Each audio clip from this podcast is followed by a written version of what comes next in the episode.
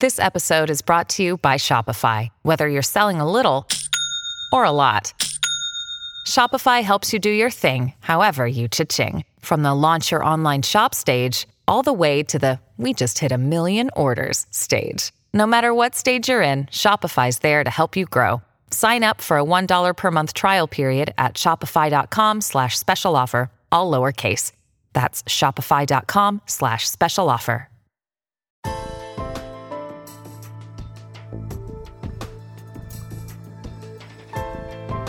Welcome to the New Books Network Genocide Studies podcast. Today we will be discussing the book Mass Violence in Nazi Occupied Europe, edited by Alex J. Kay and David Stahel.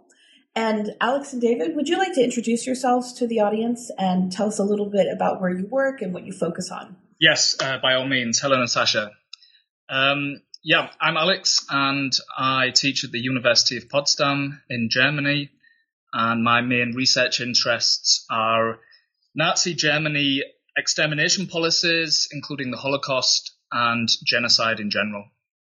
Uh, and I'm David. Uh, I uh, studied together with Alex at the Humboldt University. Um, we did our PhDs together, and that's how I know him. Uh, and I, have always thought I kind of work well with Alex because we sort of complement each other very well. He focuses much more on the Nazi Party, Nazi criminality, whereas my research interests have uh, been more military history and particularly the Wehrmacht and the Wehrmacht in the East. And I think in, if I could just say one thing about a book like this, um, those two skill sets I think used to be viewed as being sort of separate. And a lot of books were written separately around those topics. But I think younger scholars and really anyone who's well versed in this area now know that you really need to have uh, a much more comprehensive knowledge of a lot of the literature that's out there. And that's why I think I've always worked well with Alex. And so I guess this leads very nicely into why did you both decide to um, do an edited work of articles rather than writing a book together? Good question. I think that's always the question historian or one of the questions historians are faced with whether to write a single author book or to pool the collective knowledge of experts working in the field and, and put together a collection of essays like this. Um, I think that we wanted quite a broad approach, um, covering various aspects of mass violence in Nazi occupied Europe. And therefore, we, we decided to approach people working on areas that we were aware of, but hadn't perhaps carried out original research on ourselves. And therefore, it seemed the obvious thing to actually put together a collection of, of essays with authors um, from yeah different parts of the world, you know, Germany, Israel, the States, um, Britain, um, rather than writing a single or a, or a dual author book. One thing I would also add to that, and I remember actually the conversation very well in a Frankfurt pub, as so many good books start in pubs, and ours did too. um, you know, one of the things that's nice to chat to Alex about is just the enormous amount of literature that gets produced in Germany and the very fine scholars that are here who in some cases really have no footprint in the Anglo-American world. And unless you have access to German, you really can't access these works. I mean, one of the things I notice as a military historian is is people are always asking me, oh, well, what did Germans write about their military history? And you know, military history in, in Germany has always been something of a of a taboo subject, and not for the wrong reasons. Not that I really want a taboo about it, but the the the the issue is in the Third Reich, it was uh, Hitler and, and so on who who forced onto the universities the idea of doing military history. So you can imagine after the war that became a taboo subject. Um, much of the rest of the engagement with Nazi past has not been subject to that. So Germans do an enormous amount of uh, work on the Third Reich, and it's first rate. And as I say, some of these authors have just never made it into English with their work. And I think that was part of that conversation. You know, we're talking about this person, that person. Not all the people we talked about and originally wanted to contribute to this in the end were able to. Um, but we certainly got a, a, good crop of very fine historians, and some of the work that's in here you simply cannot access uh, in English, and that was very much part of the original concept. Again, like so many books, the the, the idea did morph. Um, you know, not everybody, as I say, said yes, and then you get other people who are hearing about the project and wanting to be involved with it. Um, and I think it came together really well. Um, but uh, but yeah, like all books, there's always a bit of a story for how they start. I think one of the strengths of this um, collected essays is it didn't come from conference papers or anything like that. Um, you guys had a kind of some specific things in mind, and I think you did a very good job at at gathering these different individuals to bring together. So even though it may not be um, one person writing the book or two people writing the book, there's a cohesiveness that is undeniable. So I wanted to ask you the hard question. Why did you choose to discuss this as mass violence rather than the Holocaust, rather than genocide, rather than ethnic cleansing? Uh, very good question, um, and, and, and kind of a key question for the whole volume itself. Um, we had noticed over the years that there's some excellent work on different aspects of Nazi extermination policies, um, not least on the Holocaust, also on other areas, but very few works that actually look at Nazi extermination policies as a whole. Um, and during the Nazi period, particularly in the years 1930 to 1945, several groups, multiple groups, were targeted by the Nazis. And this isn't a coincidence. And I think it really helps us to understand why that happened and how that happened by looking at these groups collectively. And therefore, we wanted to produce a book with a more integrative approach. Uh, and I think the, the, the framework of mass violence rather than only the Holocaust or specifically genocide allowed us to take this broader, more integrative approach. I mean, if I could just add one thing to that, I, think Alex is right, and I think the question's also a good one. I mean, you know, the Holocaust, when you think about it, is such a huge field, and it seems to encompass so much. At the same time, though, it's a testament to just how much criminality existed in that state, in the Nazi state, that, you know, that's certainly by no means all victims that are uh, come under that heading of the Holocaust. And and one of the things I really like, and it's actually one of Alex's additions, is you know, when we sort of stood back and we're getting various contributors and, you know, as is the evolution with these kinds of books, you have contributors who say, yes, I'll do you a, a chapter on this. But then for whatever reason, you know, work and family and all the rest of it, people don't always produce those works. And at the end, you're sort of confronting a set of essays that you have to then put together as a, as a collection. Now, it was always the starting point that I think mass violence was something to do with what we wanted to uh, frame this collection around. But that's also a catch-all term because there's just so much criminality, and we kept coming back to this idea of well, what binds all this? And then I think, uh, as I say, you know, it's Alex kind of saying, well, um, we've we've got this we've got this phenomenon of criminality that encompasses so many specific areas, and then we started, you know, dividing up all our essays, and we got a natural um, way of looking at the essays that are sort of, you know, it's, it's, it's the subdivisions of the book, looking at part one, Holocaust, part two, Sinti Roma, part three, useless eaters. Now, that's a term that the Germans, I don't know if that works so well for non German speaking uh, Anglo Americans, but that's a term that the Germans or the Nazi state used. And it does uh, speak to a subset of victims that are not Jews and not, they don't fit into all those classic uh, uh, you know categories of Nazi victims, and yet there are sub you know su- a subset that is very large. You can also talk about Wehrmacht criminality. You can talk about the whole idea of memorialization. Um, so all these different parts, all these different terms became parts of uh, the, the, the book itself and the various authors who were writing for us. And so in some ways, the book kind of developed a sort of natural um, symmetry. We had a whole lot of different people doing a whole lot of different research, but that spoke to mass violence, and that's very much what we wanted. I was hoping you could explain to um, our listeners how you decided to divide up the book and give us maybe some highlights from each of the sections so that they can have a better idea what the collection of essays comprises as a whole.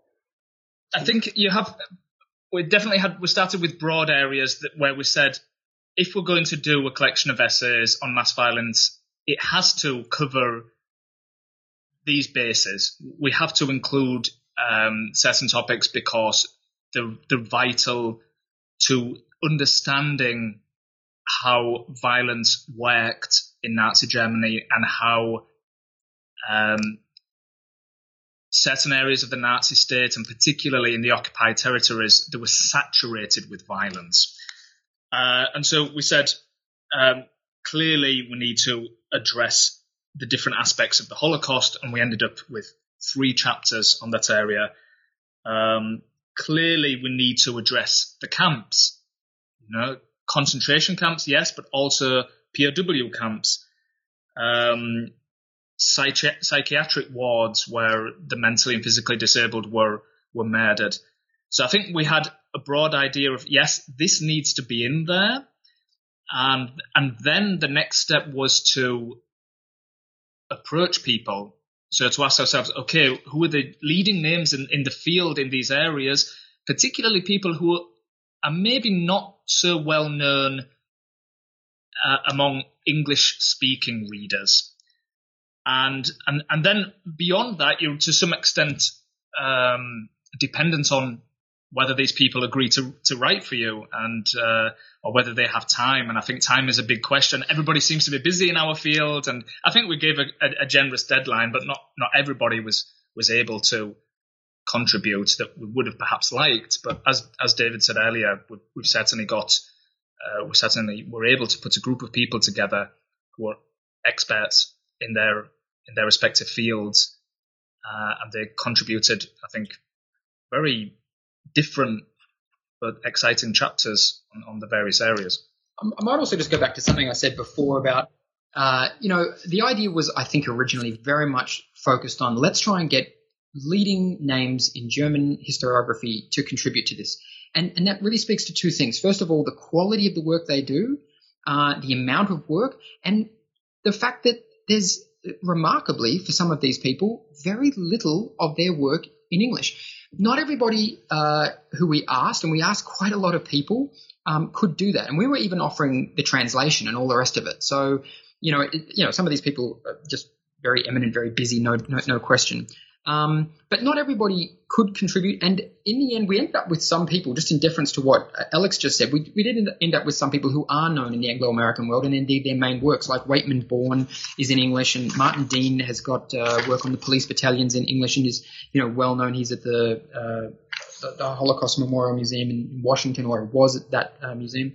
Um, so, you know, like the, the, book, like so many, it, it evolves. Um, but, you know, I, I really think what's what what really struck me in doing the volume and in reading these chapters as they would come in was uh, the ubiquitous nature of the the violence, and um, you know it, it's really a radicalization. As you know, historic uh, uh, Holocaust historians have been writing for decades. It's really a radicalization from uh, above and also from below. But you you just see how unrestrained on so many levels the, the violence is, the, the, the, the willingness to engage in this, the variety of victims, and the complete lack of uh, restraint. Uh, and that's something that it comes through again and again in these chapters. Um, and often so to the detriment of the Nazi state. They, they, they, they are killing people who they often need. Um, and uh, you know, so that's that's one of the things that very much struck me about the, uh, the, the, the, the process of putting the book together.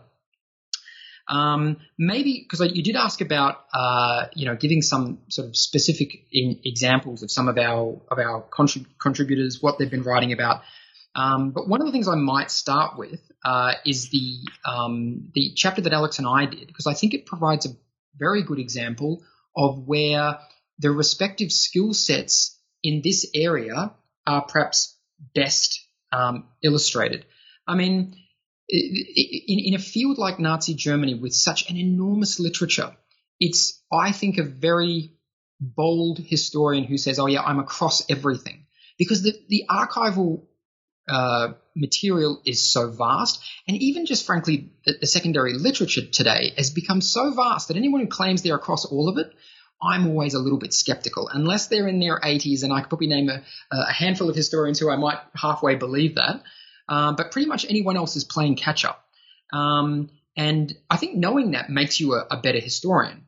But uh, for a lot of these topics, they are also enormous. So, for example, Alex and I wrote about um, criminality on the German army of the German army in the East. Now, that's a topic that's had a huge amount of literature on it. So, what are we really going to contribute in 10,000 words? Um, it's not some kind of rehash. What we started to discover, and this is the this is the me being a military historian and Alex being much more uh, a, a, historian of, of Nazi genocide, is that I kept saying to Alex, I see time and again instances where people are dying in the East as a result of German army actions, but those actions aren't in the first instance intended to kill people, but that's the result of the action. And Alex would then pick up these points and talk to them in more detail. So, to give you an example, uh, we all know about the sort of classic first class uh, criminality of the Wehrmacht shooting or assisting the Einsatzgruppen to shoot Jews, anti partisan operations, the Commissar order. These are well known. This is not what we're talking about. There's a whole subset of criminality that is looking at what to what extent does the average German soldier have culpability for criminality? And the ways that I would notice that following my operational histories was, well, how do you sustain a German army in the East when they have a, a, very high demand for fuel and ammunition? So where do they get their food from? Well, they're living off the land. What is the implication of that when you watch unit after unit after unit go into very small, very poor um, uh, communities and take everything they've got? It gets to a point where they think when they get into these communities, oh, these these Slavs are holding back food from us. We'll go searching and find it. So they start tearing the houses apart, and sure enough, they do find food because these people are trying to survive over a very, long cold winter. Uh, and once they find that, they take that. Um, so what's the implication for that? Well, we all know about mass starvation. At the same time, we don't know about mass starvation because there's nobody in a lot of these communities to write the records, to provide a record. But that's an implication of German soldier action. Same thing happening when they get to the winter. They're starting to take the uniforms. Same thing, things happen when they're in the winter and they're kicking people out of the homes. What are the implications? Large numbers of people dying. This is because of German soldier behavior. But this is not classically what we discuss in German army criminality. So Alex and I have sort of come up with this idea. Well, there's a subcategory, a sort of secondary nature of criminality that doesn't, because there is so much criminality in it, in all these other regards, it doesn't really get much space in the discussion. And yet, who knows how many hundreds of thousands, perhaps millions of Soviets die as a result of this kind of behavior. Um, and that deserves some sort of um, illumination. And I think if I could just say one more quick thing, uh, maybe I'll hand back to Alex. I don't know if you've got anything more you, you want to add, but a lot of the chapters are talking about very specific things. But these things tangibly expand our uh, knowledge of the criminality and the number of victims who are suffering as a result of this. Do you want to add anything else, Alex? Okay. No. Okay. Good. Um, I think one of the the other great accomplishments that you've both achieved with this book is you're not only pushing the boundaries of where German criminality is taking place, but you are taking it out of Germany, you're taking it out of Poland, you're taking it out of France, and you're dealing with other Nazi occupied countries in Europe that are not very heavily discussed in the historiography. Um, was this your intention, or is it also just the luck of who was writing for you? No, that was very much our intention. Uh, it's no coincidence that uh, a substantial proportion of our chapters focus on the German occupied Soviet territories uh, for the simple reason that um, the level of violence there um, goes beyond anything else in, in German occupied Europe. Um, so many of the major mass murder programs, uh, forced labor programs, etc., took place in in Ukraine, in Belarus, in the Baltic states, in, in Russia proper. So that that was very much intentional. Also because we think that certainly in the English uh, language literature, these crimes and, and, and these territories uh, are underrepresented. Um, we don't know enough collectively about the suffering of the Soviets. Um, it's believed that at least 27 million Soviets died at the hands of the Germans uh, during the years 1941 to 1944. Um, but who knows this? You know, who knows this in the English-speaking world? Um, or that the Soviet prisoners of war, more than three million of them, died in German captivity, in Wehrmacht captivity. And that, that's the second largest group uh, of, of, of Nazi mass murder after the European Jews. And, and therefore, yes, it was it was very intentional that that we focused so much attention on uh, the Soviet territories in particular. I think the other thing I would just say to that is, I mean, we shouldn't think of all of this, and our introduction really does go after this. This is not all about history. Part of the thing that I find that I'm constantly battling against in talking to undergraduates, but also just, you know, lay people who ask me what I do for a job, is this isn't all, you know, we talk about the, the war years, but this has such a resonance in the modern world, especially in Eastern Europe. I mean, in fact, I was reading in the paper this morning about Poland and uh, and Russia just having a big dispute, uh, an international dispute right now because the Polish uh, prime minister is not going to Yad Vashem to to talk, and and and and this is basically a dispute about the events of World War II. So you know, there's a very contemporary res- resonance for this, and as much as we think this is German history, there's collaborators in all of these countries. And how those countries now deal with that is is very much the subject of part of this book. I mean, the part five memorialization, we have Ilya Altman who talks about how Russia is coping with the Holocaust in a modern sense. Probably a better way of putting that is not coping with it, not dealing with it, obfuscating that that that that that role where Russians are involved. Ukrainians are doing the same things, uh, and then we got David Katz talking about the Baltic uh, movement to obfuscate the Holocaust. Uh, and he has some very poignant uh, uh, discussions there of very much recent events that show just how difficult it is for uh, for modern governments and uh, other political entities in these uh, in these states to deal with their very real complicity in this mass violence.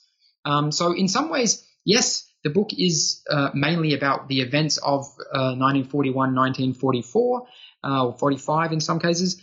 Uh, but to no small extent, this has a huge resonance in the modern world, and that's why this introduction, when we sort of we sort of opened up, we thought, do we do the classic approach of doing a, a big long historiographical essay and reviewing a lot of the literature in the field. And we did another book a couple of years ago on Nazi policy uh, in 1941, and we did very much that kind of introduction. But we thought for this one, let's really try and front and center make that point about this being a very contemporary issue.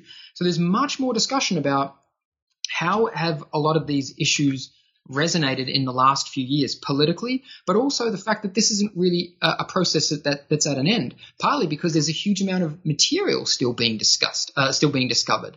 Um, and, and, we talk about a lot of that, a lot of this this new material that's been coming out only really in the last five to ten years, um, which in some cases tangibly changes what we've understood. So it's very much a process that's alive. It's alive in terms of the, the evolution of the, the, the, story, building those narratives, but it's very much alive in terms of the people who are choosing to interpret them. Uh, both uh, historians, sometimes I would put historians in inverted commas because I don't think they are historians. They are trying to come up with a political agenda justified in history. But there's plenty of, you know, people, especially in modern day uh, modern day Western world who who have an agenda, a political agenda that seeks to sometimes manipulate this past. So it's it's it's more poignant than ever, I think, that we try and get that record right. I think this is a very forward-thinking book, and I know that um, historians are are always a little uneasy to to talk about the present or even the future.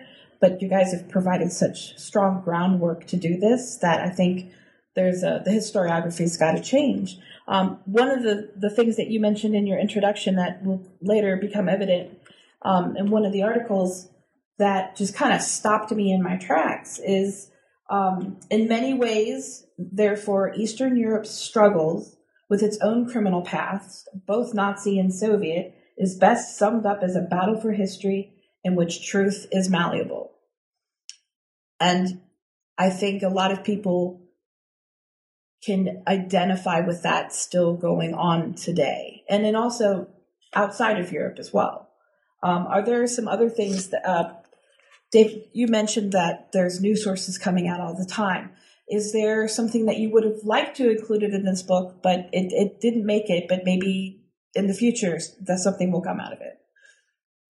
Um, oh, I don't know in terms of new sources coming out. I mean, again, when one thinks about the enormity of uh, this process, and I think it's difficult for lay people to really understand what that means. But I mean, if I think about my archive down in Freiburg, I mean, that's just one archive, right? It's the German military archive, and the Wehrmacht was an enormous organization of 18 million men. Think about how much paper that generates.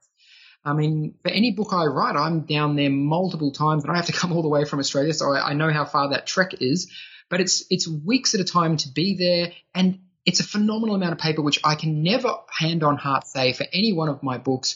Oh, I read everything in the period of that book because there's just so much. That's true of uh, the Nazi state in any area you go to. In fact, some of the books, if you bother to, you know, I'm always telling my undergraduates to do this, to flick to the back of the book and have a look at the the, the bibliography or the, uh, the, the section of, of archival research and see how many archives do some of these people go to? It's not uncommon. One of my recent students, uh, PhD students, went to I think 30 plus archives.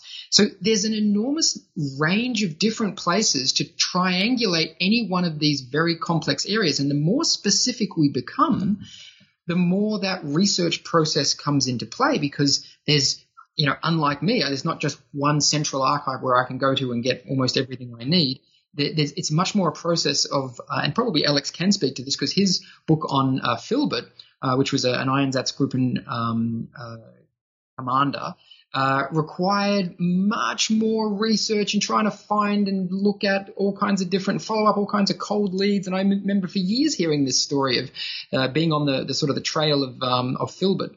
Um, but at the end, you, you, you go through this process, you find all these things. So some of these documents that we're finding, I mean, one of them that we, we talk about, and it's by no means even the most important, but it was literally just someone who wanted to say, well, we're in Budapest, we'd like to make a hole in that wall. But at some point, they had uh, someone in the war had gathered up some six and a half thousand documents that they knew would be of interest to historians, but no ability to protect them. And basically, what they did was they they put them in this wall. And it was only by, you know, no one knew they were there. Someone in happenstance just decided, well, let's put a hole in that wall, found all these documents, and they would speak to a very specific part of one country, of one set of victims, of one area, of an enormous story for the Holocaust. Um, I, I certainly have no expertise to speak to that, but we can definitely say that's an important source. Um, yeah. Um, although we, we work in the field of history, it's nonetheless the case that um, there are constant new developments in, in, the, in the sense of new studies being written, uh, new documents being unearthed, as we discussed in the introduction to our volume. And this means that the publications are, in a lot of cases, very quickly no longer at the, at the cutting edge. Um, but looking at our volume, I don't feel that there's anything I would have liked to have had in there that we haven't got in there. Uh, we've realized that you can't do everything with a sing- single volume, a, a, single volume. But I think uh, we we achieved what we set out to achieve um, with with this book, and so I think we're both very happy with that uh, the, with the final product. But just to come back to what you said, Natasha, about um, history being when you quoted from our introduction, history being used for political reasons um, yeah, we mentioned this earlier. This is this is definitely one of the reasons we felt a book like this would be very timely.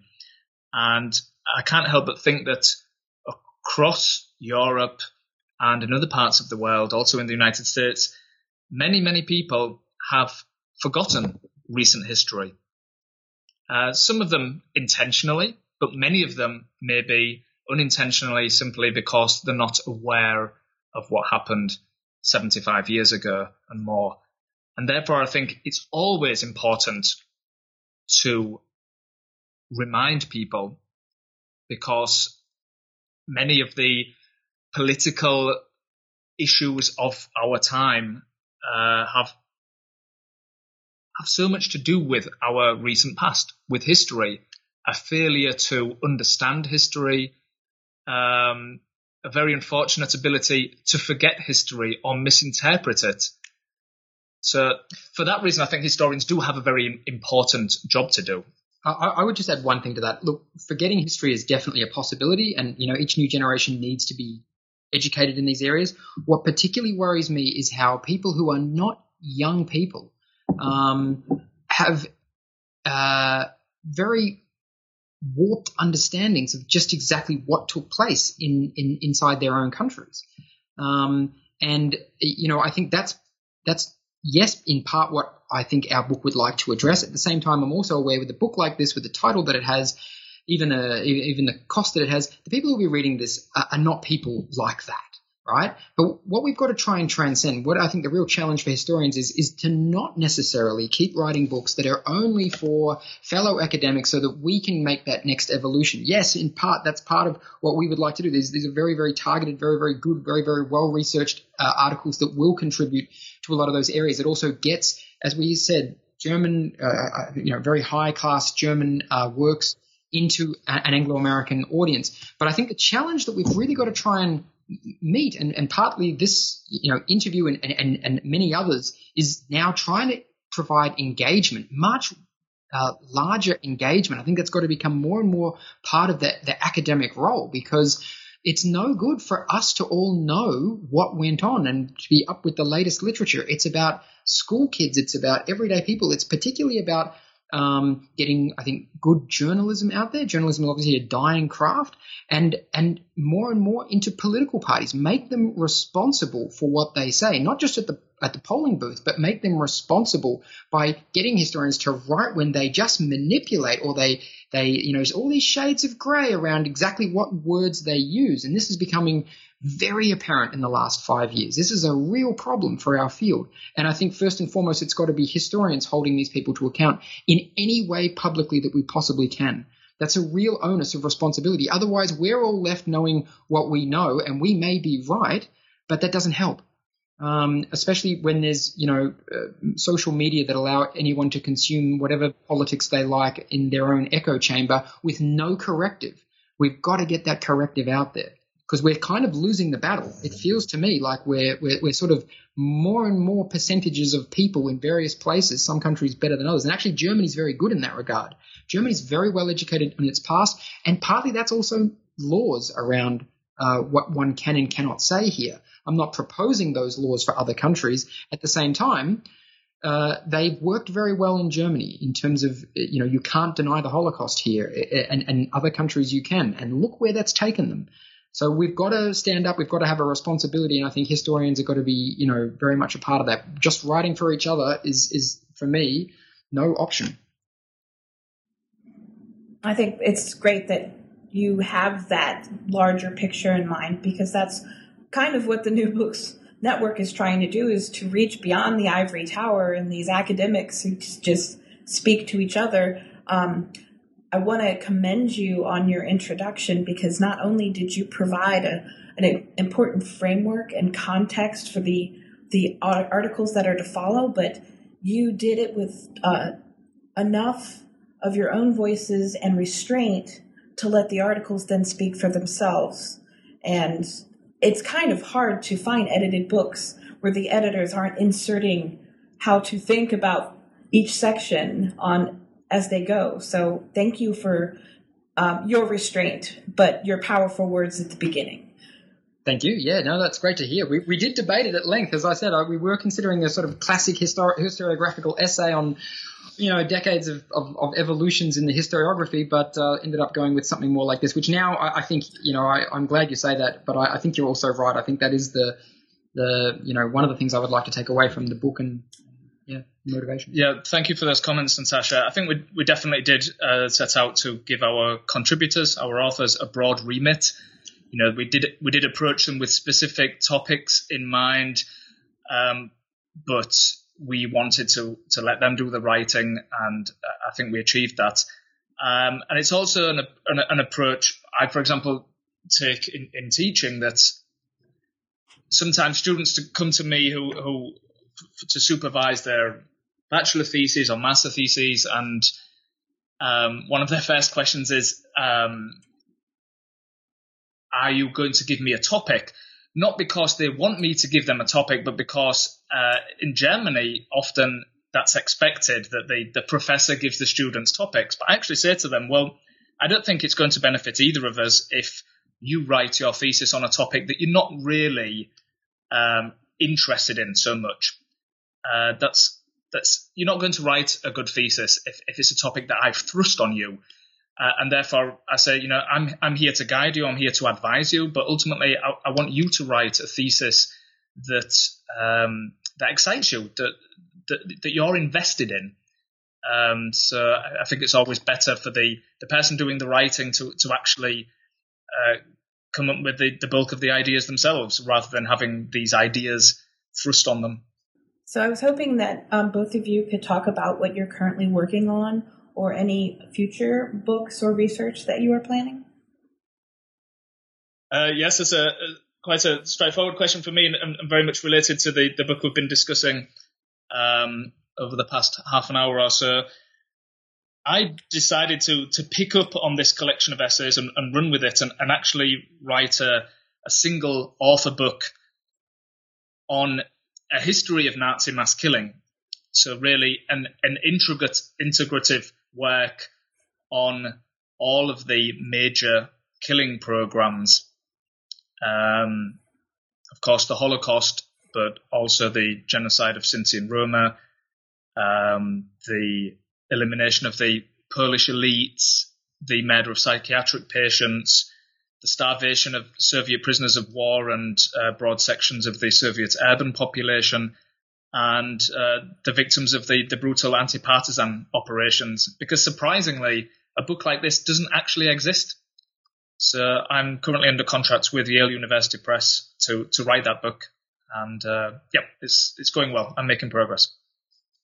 I think that's kind of in- interesting if I can just pick that up. Part of the reason I said to Alex when he was talking about that as an idea is I thought you know, if all of these areas are discussed separately and, they have their own analysis, but their analysis is geared very much to that area of Nazi criminality, it's interesting to think, wow, there's all these connected and related areas of this, uh, you know, mass murder. Um, what do we learn by putting them all together in one sort of narrative and then standing back and saying, well, what do we learn from that? So I, am kind of keen to see where that book goes and and read it myself. Um, myself, I'm working on. Well, I just had a book that came out uh, end of uh, 2019. So Retreat from Moscow. It's basically looking at it's it's more an operational history. Uh, but my next project is. Um, uh, I think one that's uh, going to be very interesting for me because it's yes dealing with the sort of the the, the, the area I'm, I'm often working on, which is the Wehrmacht's war in the East. But I'm I've got the private letters of four German generals, and I'm doing a, I guess, a, a social study of these men. Um, I say social study because I'm still trying to work out what exactly is this. But what is clear to me is, yes, it's the classic. I would like to know about um, German military operations and what they understand that to be, because these letters are something that we've never seen before. We know what these men thought from their orders in World War II or their post-war uh, writings where they try to sell themselves as something very different. Those are the two basic source materials we have. Without having really ever looked at these um, letters, and that might sound interesting to some of your readers, like how come no one's ever looked at them? But a lot of them were written in a handwriting that people can't read anymore. So uh, Deutsche Schrift or, or Sütterlin. So believe it or not, there used to be a different alphabet that people wrote in. And so a lot of historians can't access these. Um, and uh, looking at what's written in those letters, myself, I, I wasn't sure what was in them. And you realize there's a huge amount of, of honesty in there. And I think that speaks to not just the military history that these men are so obviously involved with, but the whole of the Nazi state. How are they representing what's going on in the East to their wives? And uh, at this point, I'll just leave that open. Um, I'm, I'm, still uh, working on, as I say, what the book will be, but it, it's going to speak to a lot more than just military history. It's obviously looking at criminality as well. Well, I wanted to thank you both. This has been a, a very um, enlightening and uh, pleasurable interview, considering there's two of you on one side, and I can see how well you work together. And I look forward to hearing from both of you separately or as together um, in the future. So keep uh, the New Books Network and, and the podcast in mind. Alex and David, I, I really appreciate you taking your time and discussing this with me, and I look forward to hearing from you in the future. Thanks very much. Thank you very much for the opportunity, Natasha. It was great talking to you again.